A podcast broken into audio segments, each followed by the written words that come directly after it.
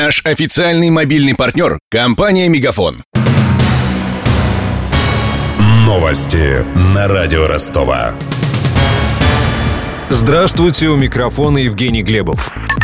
Экстренное совещание министров стран ОПЕК проходит в эти минуты в Вене в преддверии основного саммита. На фоне ожидания его итогов мировые цены на нефть вновь перешли к росту. Представители всех стран, членов Организации экспортеров нефти, собрались в венской гостинице, где остановился министр энергетики, промышленности и минеральных ресурсов Саудовской Аравии. Провести дополнительную встречу политики договорились накануне поздно вечером. Главной интригой саммита остается вопрос, примут ли соглашение об ограничении добычи нефти. К другим новостям. Появились подробности ДТП со смертельным исходом в поселке Красный Десант под Таганрогом. Накануне около 10 вечера там врезался в столб и загорелся внедорожник Range Rover. Как рассказала радио Ростова свидетельница аварии, сторож местной школы Людмила Милованова, автомобиль мчался на большой скорости такой какой-то хлопок, и потом я так раз в окно, смотрю, уже машина перевернута и пылает таким пламенем, что туда подойти невозможно. У нас там полицейские, и она такая большая. И они, видно, на всей скорости летели и перевернулись в саму территорию. Ну, забор сбили и рядышком возле забора. Сколько она полыхала, ну, вытягивали их очень долго. Они там так застряли, их, наверное, часа полтора вытягивали полиции нам сообщили, что водитель и пассажир, обе молодые женщины, в аварии не выжили.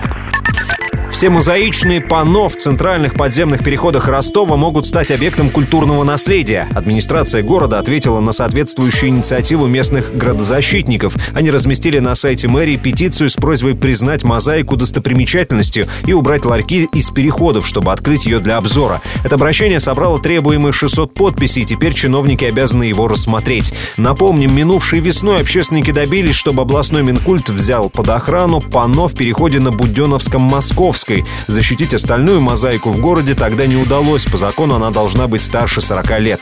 Осталось подождать еще пару лет, объяснил радио Ростова гражданский активист Игорь Нарижний с наступлением срока по Буденновскому Садовой это 78 год, через два года получается Ворошиловский э, Садовая 79 год, то есть там еще 2-3 года. Поэтапная работа, она будет дальше, конечно, вестись. Но, с другой стороны, если вот говорить о том, что уже один переход внесен в список объектов выявленного культурного наследия, прошло уже более полугода, но часть мозаик как была закрыта, так она и закрыта. С начала 90-х торговые павильоны в городских переходах скрывают от глаз сцены Азовского похода Петра I, высадку космонавтов на спутнике Юпитера, а также изображение крепости Дмитрия Ростовского и советские панорамы города.